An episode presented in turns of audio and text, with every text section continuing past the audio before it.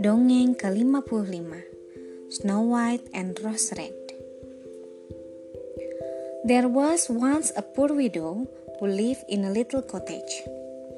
In front of the cottage was a garden in which stood two rose trees, one with white roses and one with red roses. The widow had two children who were like the two roses tree. She named them Snow White and Rose Red. They grew up to be good and kind, and all the creatures of the meadows and forest were their friends. The girls did everything together and promised never to leave each other. Every day, they kept their home neat and tidy. In the evening, the little family sat around the fire, reading stories to each other. One winter's evening, there was a knock at the door. The mother said, Rose Red, go and see who it is. It must be a traveler in need of shelter for the night. But it wasn't. It was a big black bear. The girl screamed, but the bear said gently, Don't be afraid. I won't hurt you. I am half frozen. All I want is to warm up a little in front of your fire. Poor bear, said the mother. Come and lie down by the hearth. So the bear stretched himself out to melt the snow from his coat. By and by, Snow White and Rose Red grew less afraid. They fetched the broom and brushed his shaggy fur, and soon they were quite comfortable with him. They scratched his back and stroked his head, and he rolled over and let them tickle his tummy.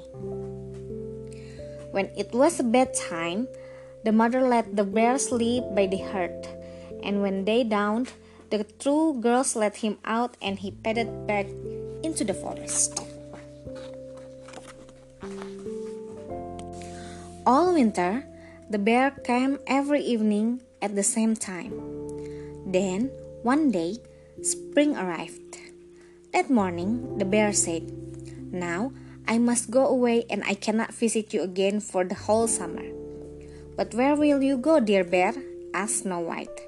Into the forest, to guard it from wicked dwarfs. In the winter, they have to stay under the frozen ground. But now the sun is warming the earth they will soon break through it. The girls were very sad but the bear promised to return at winter time. A week later, the sisters went into the forest to fetch firewood. Near a fallen tree, they saw a little man jumping about in the grass. It was an angry dwarf who had got the end of his long beard caught in a split in the tree trunk.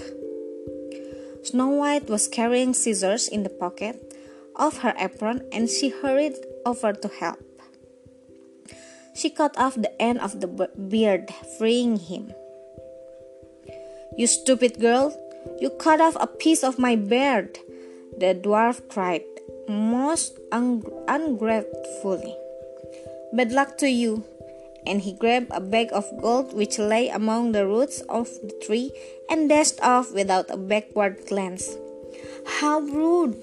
thought Snow White and Rose Red. A few days afterwards, the girl, the sisters went to catch fish for their supper. As they came near to the brook, they saw a little man jumping about at the water's edge. It was the dwarfs again. Had been fishing, but his line had caught in his beard, and a fish was doing its best to pull him into the water.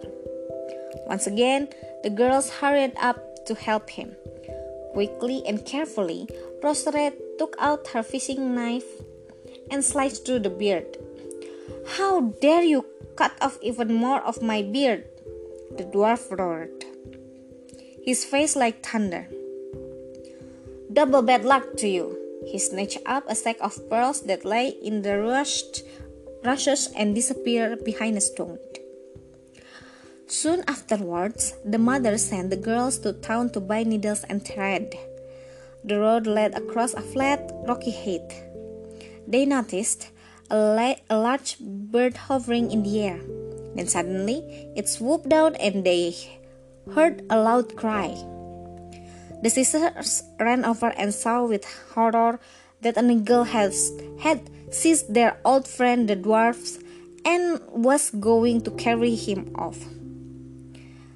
The girl grabbed hold of the little man and pulled against the eagle so hard that at last it let go and flew off. Couldn't you have been more careful? You ripped my coat to pieces, he yelled, hopping Matt triple bad luck to you. And he heaved up a sack full of precious jewel and slipped away under a rock into the earth. The girls never imagined that on their way home they would stumble across the dwarfs again. But there he was, sitting on the rocky heath.